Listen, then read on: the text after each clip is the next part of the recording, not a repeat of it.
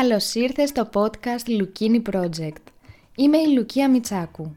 Είμαι σύμβουλος προσωπικής ανάπτυξης, blogger στο lukini.gr και ραδιοφωνική παραγωγός. Σε αυτό το podcast θα μάθουμε τεχνικές και εργαλεία για να αντιμετωπίζουμε τις καταστάσεις και για να βελτιώσουμε την ποιότητα της ζωής μας. Είναι ένα podcast προσωπικής ανάπτυξης και αυτοβοήθειας και επιθυμεί να προσφέρει έμπνευση και ψυχική ενδυνάμωση. Το Lukini Project έχει ως σκοπό να κάνει τον κόσμο καλύτερο με το να γνωρίσουμε καλύτερα τον εαυτό μας. Μπορείς να ακολουθήσεις το Lukini Project σε Spotify, Apple Podcast, Google Podcast και σε όποια άλλη πλατφόρμα το ακούς. Ας κάνουμε τον κόσμο καλύτερο και ας μην ξεχνάμε πως πάντα υπάρχει λόγος για να χαμογελάμε.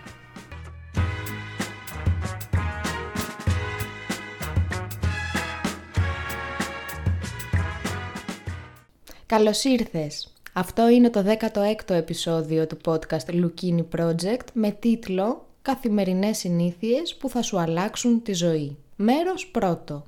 Σήμερα θα μιλήσουμε για καθημερινές συνήθειες που μπορούν να κάνουν τη ζωή μας καλύτερη. Οι συνήθειες που έχουμε καθορίζουν την ποιότητα της ημέρας μας, καθορίζουν την ποιότητα της ζωής μας, καθορίζουν το ποιοι είμαστε. Να θυμάσαι πως είσαι αυτό που συνηθίζεις να κάνεις Είσαι οι συνήθειές σου.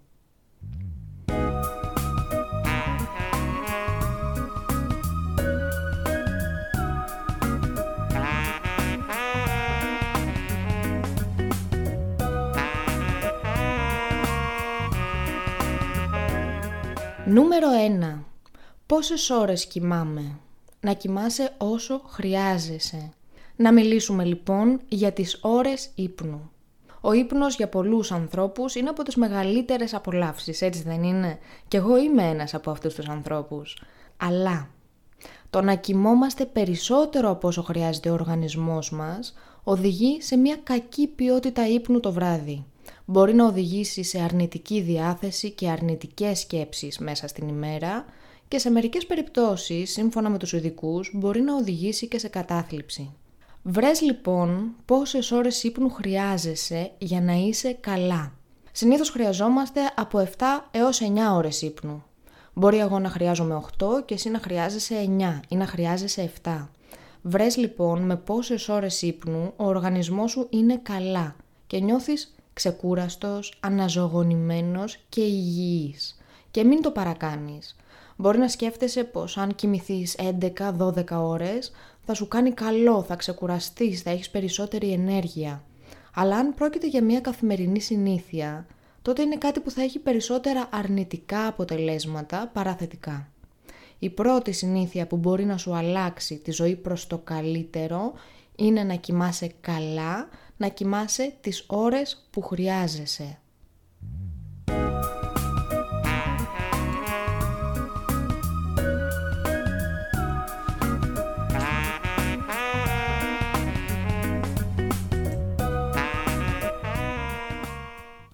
Νούμερο 2.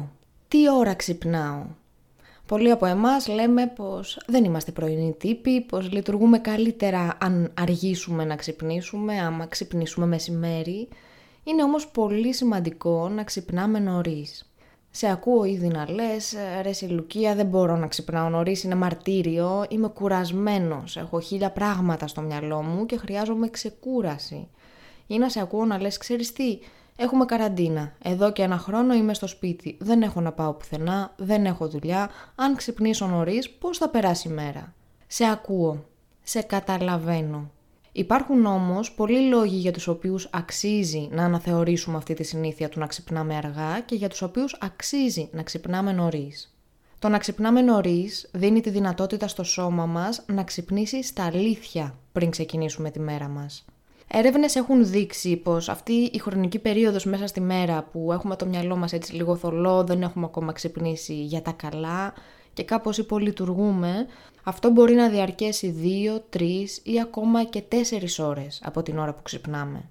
Άρα δεν μας κάνει καλό να ξυπνάμε μισή ώρα πριν αρχίσει η δουλειά που έχουμε να κάνουμε και να πίνουμε έτσι τετραπλές δόσεις εσπρέσο για να ξυπνήσουμε. Αν ξυπνήσουμε νωρίτερα, το σώμα μας θα είναι έτοιμο από μόνο του. Επίσης, μειώνει το άγχος. Αγχωνόμαστε λιγότερο όταν έχουμε περισσότερη ώρα μπροστά μας για να κάνουμε κάτι. Σταματάμε να ανησυχούμε και να λέμε πότε θα το προλάβω αυτό, πότε θα το προλάβω εκείνο. Μια έρευνα του 2014 μας έδειξε πως όσοι ξυπνάνε νωρίς έχουν λιγότερες πιθανότητες να έχουν αρνητικές σκέψεις κατά τη διάρκεια της ημέρας. Οι πρωινοί τύποι είναι πιο αποδοτικοί στη δουλειά τους και στις σπουδές τους και στο διάβασμα και είναι και πιο επιτυχημένοι σε εισαγωγικά. Καταλαβαίνεις τι εννοώ επιτυχημένος, είναι λίγο υποκειμενικό. Επίσης, το να ξυπνάς νωρίς σε προετοιμάζει για καλύτερη ποιότητα ύπνου το βράδυ. Έχουμε πολλά παραδείγματα. Ο CEO της Apple, ο Tim Cook, ξυπνάει στις 4 παρατέταρτο για να αρχίσει να βλέπει τα email του. Η Oprah Winfrey ξυπνάει στις 6 για να έχει χρόνο να σκεφτεί, να κάνει διαλογισμό και να γυμναστεί πριν ξεκινήσει τη δουλειά της στις 9. Η Μισελ Ομπάμα είχε πει πως γυμνάζεται στις 4.30 πριν ξυπνήσουν τα παιδιά της. Ο CEO και ο συνειδητής του Twitter, ο Jack Dorsey, ξυπνάει στις 5.30 για να κάνει διαλογισμό και να τρέξει 10 χιλιόμετρα. Ο Richard Branson της Virgin ξυπνάει πάντα στις 6 παρατέταρτο για να γυμναστεί και να φάει πρωινό πριν αρχίσει να δουλεύει. Ο CEO των Starbucks ξυπνάει και αυτός για να κάνει βόλτα με το ποδήλατο με τη γυναίκα του και να είναι στο γραφείο στις 6. Και άμα δεν σε αγγίζουν αυτά τα πρότυπα business, ο αγαπημένος μου, ο αγαπημένος μου συγγραφέας, ο Χαρούκι Μουρακάμι, ξυπνάει πάντα στις 5. Όταν είναι σε περίοδο που γράφει ένα καινούριο μυθιστόρημα, ξυπνάει στις 4. Η λίστα δεν έχει τέλος με τους ανθρώπους που πετυχαίνουν τα όνειρά τους και ξυπνάνε νωρίς. Θα πρέπει κάπου εδώ να τονίσω πως το να ξυπνάς νωρίς δεν σημαίνει να κοιμάσαι λιγότερο, σε καμία περίπτωση, αυτό δεν το θέλουμε. Πρέπει να κοιμάσαι τις ώρες που χρειάζεσαι για να είσαι καλά. Να ξυπνάς νωρίς δεν σημαίνει πως θυσιάζεις τον ύπνο σου, σημαίνει πως κοιμάσαι νωρίτερα το βράδυ. Προσοχή! Εάν ξυπνάς συνήθως στις 11 και αποφασίσεις πως θέλεις να αποκτήσεις τη συνήθεια να ξυπνάς νωρίς, μην βάλεις αύριο το ξυπνητήρι σου στις 7. Και λέω στις 7 γιατί εντάξει τα παραδείγματα όλα αυτά που έχουμε από τους διάσημους ανθρώπους που ξυπνάνε νωρίς και ξυπνάνε στις 4 μπορεί να μην είναι κάτι που σου ταιριάζει. Είναι απλά ένα παράδειγμα. Επομένως, αν ξυπνάς στις 11 και θες να ξυπνήσεις νωρίς, μην βάλεις το ξυπνητήρι αύριο στις 7. Γιατί αυτό θα είναι ένα σοκ για τον οργανισμό. Και κατά πάσα πιθανότητα θα τα παρατήσεις μετά από λίγες μέρες, θα γυρίσεις πάλι στην παλιά σου ρουτίνα. Θέλουμε να κάνουμε μικρές αλλαγές. Κάτι που να είναι εύκολο. Αντί να βάλεις λοιπόν το ξυπνητήρι σου στις 7, βάλ το στις 11 παρατέταρτο. Μείνε έτσι για μία-δύο εβδομάδες μέχρι να το συνηθίσεις και μετά βάλτο στις 10 και μισή και μετά βάλτο στις 10, μετά στις 9, σιγά σιγά. Δεν θέλουμε να προκαλέσουμε σοκ στον οργανισμό με τεράστιες αλλαγές, θέλουμε να του κάνουμε καλό, σιγά σιγά. Είναι σημαντικό να έχω μια πρωινή ρουτίνα, καθημερινές συνήθειες, μια ρουτίνα που θα μου δώσει ενέργεια και δύναμη και όρεξη, όρεξη για τη μέρα που ξεκινάει, έτσι, μια ρουτίνα που θα ταιριάζει σε εμένα προσωπικά. Το πρωινό ξύπνημα φαίνεται να αυξάνει την παραγωγικότητα και την δημιουργικότητα σε πάρα πολλούς ανθρώπους. Παρόλα αυτά, δεν είναι όλα για όλους. Δεν ταιριάζουν όλα σε όλους. Το να αρχίσω να ξυπνάω νωρίς από μόνο του δεν λέει κάτι. Το θέμα είναι να ξυπνάω και να έχω ενέργεια και να είμαι δημιουργικός και να είμαι ξεκούραστος, ανανεωμένος. Να ξυπνάω και να έχω ελπίδα και ενθουσιασμό το να κοιμάμαι 8 ώρες από μόνο του επίσης δεν λέει κάτι αν δεν είναι καλή η ποιότητα του ύπνου μου, άμα δεν κοιμάμαι ήρεμα και βαθιά. Όλα αυτά λειτουργούν σε συνδυασμό. Βρες τον συνδυασμό που κάνει καλό σε εσένα. Επίσης όλα αυτά τα παραδείγματα των επιτυχημένων σε εισαγωγικά ανθρώπων που ξυπνάνε πριν ξημερώσει, πριν βγει ο ήλιος, είναι κάτι που σύμφωνα με έρευνες και σύμφωνα με ειδικούς και σύμφωνα με τους ίδιους που το κάνουν, τους βοηθάει πάρα πολύ. Αν όμως εσένα το δοκιμάσεις και δεν σε βοηθάει πολύ, τότε δεν είναι για εσένα. Πρέπει ο καθένας να βρει τι είναι καλό, τι ταιριάζει στον ίδιο. Επαναλαμβάνω, δεν είναι όλα για όλους, δεν ταιριάζουν όλα σε όλους.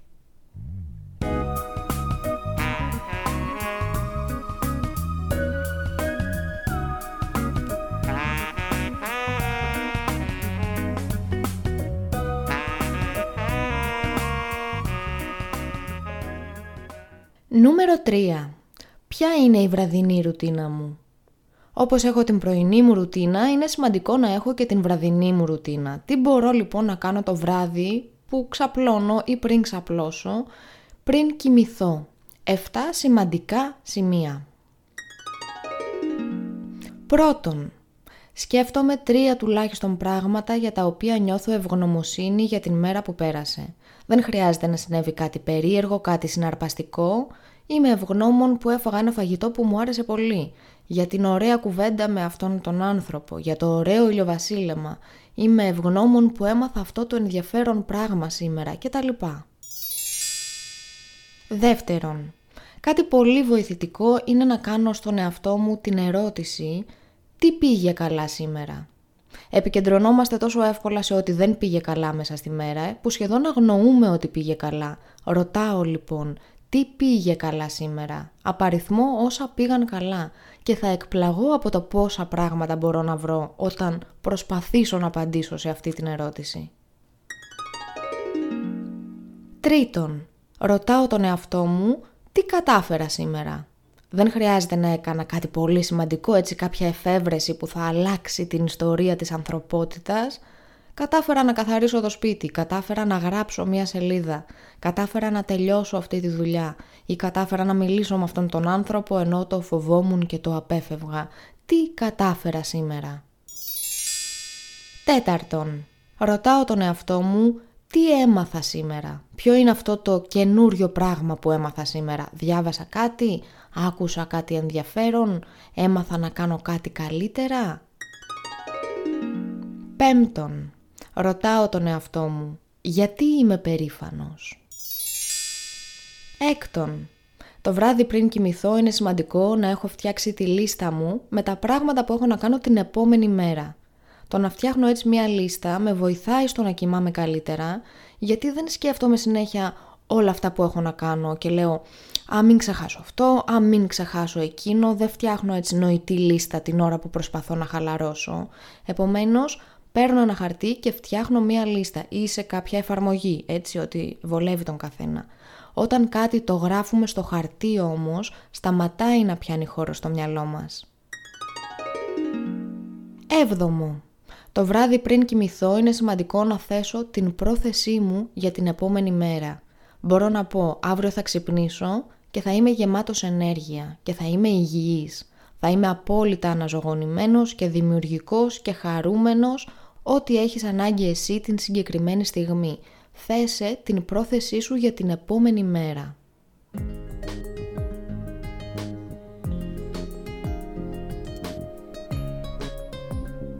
Είναι σημαντικό και πολύ βοηθητικό να γράφεις τις απαντήσεις σου αυτές, να τις γράφεις ένα τετράδιο. Τις απαντήσεις και τις σκέψεις σου. Εάν δεν θέλεις τώρα να γράφεις, μπορείς να ηχογραφήσεις τον εαυτό σου να απαντάει σε αυτές τις ερωτήσεις, να σε ηχογραφήσεις με το κινητό σου. Αλλιώς, μπορείς απλά να απαντάς στο μυαλό σου, να τις σκέφτεσαι. Αλλά θα χαρώ πολύ εάν έστω δοκίμαζες το γράψιμο είναι ένας από τους πιο αποτελεσματικούς τρόπους καταπολέμησης του στρες και μας βοηθάει να βάλουμε τις σκέψεις μας σε μια σειρά και να νιώθουμε πιο ήρεμοι. Πάρε ένα καινούριο τετράδιο που θα είναι μόνο για αυτό το σκοπό. Επαναλαμβάνω. 1. Για ποια τρία πράγματα νιώθω ευγνώμων. 2. Τι πήγε καλά σήμερα. 3. Τι κατάφερα σήμερα. 4. Τι καινούριο έμαθα σήμερα. 5. Γιατί είμαι περήφανος. 6. Τι έχω να κάνω αύριο. 7. Ποια είναι η πρόθεσή μου για αύριο;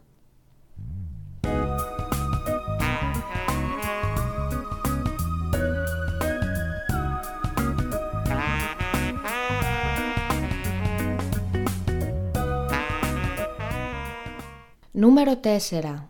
Πώς κοιμάμαι καλά το βράδυ; Είναι πολύ σημαντικό να κοιμόμαστε καλά το βράδυ, να έχουμε καλή ποιότητα ύπνου. Για να εξασφαλίσουμε τώρα μια καλή ποιότητα ύπνου είναι σημαντικό να κάνουμε μερικά πράγματα. Πρώτον, δεν κοιτάμε οθόνες υπολογιστή και τηλεφώνου και τηλεόρασης για τουλάχιστον μία ώρα πριν κοιμηθούμε. Τι μπορώ να κάνω; Να διαβάσω ένα βιβλίο, να γράψω, να μιλήσω με έναν κοντινό μου άνθρωπο στο τηλέφωνο, να ακούσω χαλαρωτική μουσική, να κάνω διαλογισμό, να κάνω ασκήσεις αναπνοής. Δεύτερον, δεν τρώμε για τουλάχιστον δύο ώρες πριν κοιμηθούμε και προσπαθούμε το βράδυ να τρώμε ελαφρά. Υπάρχει ένα ρητό που λέει «Φάε πρωινό σαν βασιλιάς, μεσημεριανό σαν πρίγκιπας και δείπνο σαν ζητιάνος». Προσπαθώ να τρώω ελαφρά το βράδυ και υπάρχουν φαγητά που με βοηθούν να κοιμάμαι καλύτερα και υπάρχουν και φαγητά που θέλω να τα αποφεύγω για βραδινό. Γενικά αποφεύγω το αλκοόλ και την πολύ ζάχαρη πριν κοιμηθώ, αποφεύγω τα καυτερά, τα πικάντικα φαγητά, το πολύ τυρί και φυσικά τον καφέ. Προσπαθώ να πίνω τον καφέ τουλάχιστον 6 ώρες πριν πέσω για ύπνο. Για καλύτερη ποιότητα ύπνου μπορώ να επιλέξω να φάω μπανάνες, αμύγδαλα, καρύδια, γαλοπούλα, ρύζι, βρώμη, μέλι, μπορώ να πιω χαμομήλι. Τρώω όμως για τελευταία φορά 2 με 3 ώρες πριν κοιμηθώ. Τρίτον, προσπαθούμε να έχουμε ως στόχο να είναι το μέρος που κοιμόμαστε σε απόλυτο σκοτάδι. Σκέψου σκοτάδι σπηλιάς. Πράγμα που σημαίνει ότι δεν αφήνουμε ανοιχτές λάμπες ή φώτα από υπολογιστές και τηλεοράσεις, οτιδήποτε φωτίζει το δωμάτιο, προσπαθούμε να έχουμε απόλυτο σκοτάδι. Τέταρτον, έχουμε ως στόχο την απόλυτη ησυχία. Τώρα ζώντας σε μεγάλες πόλεις αυτό δεν εξαρτάται πάντα από εμάς, για πολλές πολυκατοικίες είναι εξαιρετικά δύσκολο, Κάτι οι γείτονες, κάτι τα μηχανάκια, κάτι το ένα, κάτι το άλλο. Ασχολούμαστε λοιπόν μόνο με αυτά που μπορούμε να ελέγξουμε. Φροντίζουμε δηλαδή να μην έχουμε ρολόγια που κάνουν TikTok στο αυτί μας όλο το βράδυ, ούτε θόρυβο από υπολογιστές, ούτε τίποτα άλλο. Έχω ως στόχο την απόλυτη ησυχία και προσπαθώ να ασχολούμαι με αυτά που μπορώ να ελέγξω. Πέμπτον, Έχω ένα στρώμα που το θεωρώ αναπαυτικό. Επενδύω σε ένα καλό στρώμα που με βοηθάει να κοιμάμαι καλύτερα και κάνει καλό στο σώμα μου. Είναι πολύ σημαντικό. Έκτο. Είναι πολύ σημαντικό το υπνοδωμάτιό μου να είναι ο χώρος που κοιμάμαι, ο χώρος που ξεκουράζομαι. Όχι ο χώρος που δουλεύω και τρώω και βλέπω τηλεόραση και κάνω τα πάντα. Τώρα, αν δεν μπορώ να κάνω αλλιώς και δεν έχω άλλο χώρο μέσα στο σπίτι για το γραφείο μου, ας πούμε, οπότε δουλεύω στο ίδιο δωμάτιο, φροντίζω τουλάχιστον το κρεβάτι μου να είναι χώρος ξεκούρασης. Δεν τρώω στο κρεβάτι, δεν βλέπω τηλεόραση και Netflix με τις ώρες στο κρεβάτι. Έχω άλλο μέρος του σπιτιού για αυτές τις δραστηριότητες. Στο κρεβάτι κοιμάμαι, ξεκουράζομαι. Και με αυτόν τον τρόπο όταν πηγαίνω στο κρεβάτι ο οργανισμός χαλαρώνει και θυμάται και λέει εγώ εδώ ξεκουράζομαι. Είναι πολύ σημαντικό. Έβδομο. Με αυτό το σκεπτικό φροντίζω και τα ρούχα μου. Άλλα ρούχα φοράω όταν κοιμάμαι και άλλα όταν δουλεύω. Τώρα ειδικά που είμαστε συνέχεια στο σπίτι, είναι σημαντικό να το έχουμε αυτό στο μυαλό μας. Έχεις ακούσει που λένε τη φράση «τα ρούχα έχουν μνήμη». Αυτό εννοούν. Έχεις προσέξει ότι όταν μένεις όλη μέρα με τις πιτζάμες και προσπαθείς να κάτσεις να δουλέψεις, δεν είσαι ιδιαίτερα δημιουργικός; Γιατί όταν φοράς τα ρούχα της γυμναστικής νιώθεις ξαφνικά έτοιμος να γυμναστείς και γεμάτος ενέργεια ενώ πριν σερνώσουν; Είναι σημαντικό λοιπόν να αλλάζουμε ρούχα ανάλογα με την δραστηριότητα που κάνουμε. Δεν χρειάζεται τώρα να ντυθείς με τα καλά σου για να δουλέψεις από το σπίτι, έτσι. Μπορείς να έχεις όμως άλλα άνετα ρούχα που δεν τα χρησιμοποιείς για τον ύπνο. Για να κοιμάμαι έχω ρούχα που τα φοράω μόνο για αυτό το σκοπό. 8. Για να κοιμάμαι καλύτερα μπορώ να κάνω μια χαλαρή άσκηση πριν πέσω για ύπνο. Μπορώ να κάνω stretching, yoga, να περπατήσω. Αποφεύγω την πολύ έντονη άσκηση, επιλέγω να την κάνω το πρωί ή νωρίς το απόγευμα. Κάνω κάτι που με χαλαρώνει. Ένατο. Ο διαλογισμός βοηθάει πάρα πολύ στο να έχω καλύτερη ποιότητα ύπνου. Πριν κοιμηθώ μπορώ να κάνω διαλογισμό ή να κάνω ασκήσεις αναπνοής.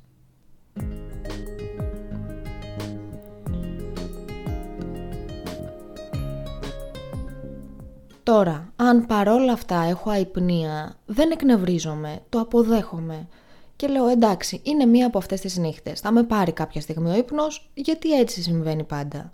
Ίσως νιστάζω αύριο λίγο περισσότερο, αλλά αύριο το βράδυ θα με πάρει ο ύπνος από νωρίς. Δεν πειράζει, συμβαίνει. Δεν υπάρχει λόγος θυμού και εκνευρισμού. Το να διαβάσω λίγες σελίδες από ένα βιβλίο μπορεί να με βοηθήσει. Περίληψη. Όχι οθόνες για μία ώρα πριν κοιμηθώ. Όχι φαγητό για δύο με τρεις ώρες. Απόλυτο σκοτάδι, απόλυτη ησυχία. Στο κρεβάτι κοιμάμαι, δεν δουλεύω, δεν τρώω, κοιμάμαι, ξεκουράζομαι. Άλλα ρούχα φοράω όταν κοιμάμαι και άλλα όταν δουλεύω. Κάνω μία χαλαρή άσκηση, κάνω διαλογισμό.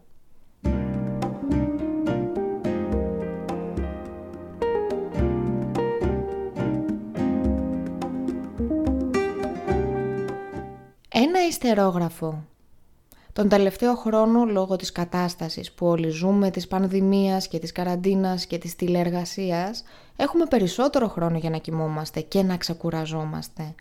Παρόλα αυτά, η ποιότητα του ύπνου μας μπορεί να είναι χειρότερη και για τους περισσότερους ανθρώπους είναι χειρότερη. Λόγω του άγχους και του στρες που μας δημιουργεί όλη αυτή η κατάσταση σε πολλούς τομείς, στον τομέα της υγείας. Αγχωνόμαστε για τη δική μας υγεία και την υγεία των αγαπημένων μας. Έχουμε άγχος για τα οικονομικά και μάλιστα περισσότερο από άλλες φορές. Νιώθουμε άσχημα λόγω της μοναξιάς που έχει ως αποτέλεσμα όλο αυτό. Και πολλά ακόμα.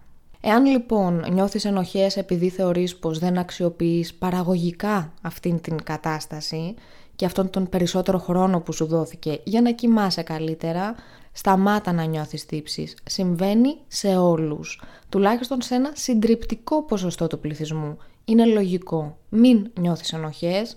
Κάνεις ό,τι καλύτερο μπορείς. Αυτό μπορείς να το επαναλαμβάνεις στον εαυτό σου. Κάνεις ό,τι καλύτερο μπορείς. Επικεντρώσου σε αυτό που μπορείς να ελέγξεις. Και αυτό που μπορείς να ελέγξεις είναι οι καθημερινές σου συνήθειες. Ακόμα ένα ιστερόγραφο. Σε αυτό το podcast σου μιλάω κάθε εβδομάδα για ιδέες, για τεχνικές και εργαλεία που μπορείς να χρησιμοποιήσεις για να κάνεις τη ζωή σου καλύτερη. Καλύτερη όπως την εννοείς εσύ προσωπικά. Λέμε αρκετά πράγματα σε κάθε επεισόδιο. Ο σκοπός μου δεν είναι να πάρεις και τα 10 και τα 20 πράγματα που λέμε κάθε φορά και να προσπαθήσεις να τα εντάξεις όλα ταυτόχρονα στην καθημερινότητά σου και να πεις πώς θα το κάνω τώρα αυτό, πώς θα το κάνω τώρα το άλλο και να πελαγώσεις. Ο σκοπός μου είναι να βρεις έστω και ένα σημείο που να νιώθεις πως σε αφορά, που να το νιώθεις κοντά σε εσένα, που να το βρίσκεις ενδιαφέρον και να το κάνεις πρακτική και να δεις πόσο μπορεί να αλλάξει τη ζωή σου προς το καλύτερο. Αν σου μένει ένα και μόνο πράγμα μετά από κάθε podcast και αρχίζεις σιγά σιγά να το χρησιμοποιείς, εγώ είμαι πολύ ευτυχισμένη, γιατί ξέρω καλά πως αρκεί για να δεις την αλλαγή που θέλεις. Εάν εδρεωθεί μια συνήθεια, τότε επιστρέφεις πάλι σε αυτό το επεισόδιο για παράδειγμα και αρχίζεις να εντάσεις ακόμα μια συνήθεια, ακόμα μια πρακτική.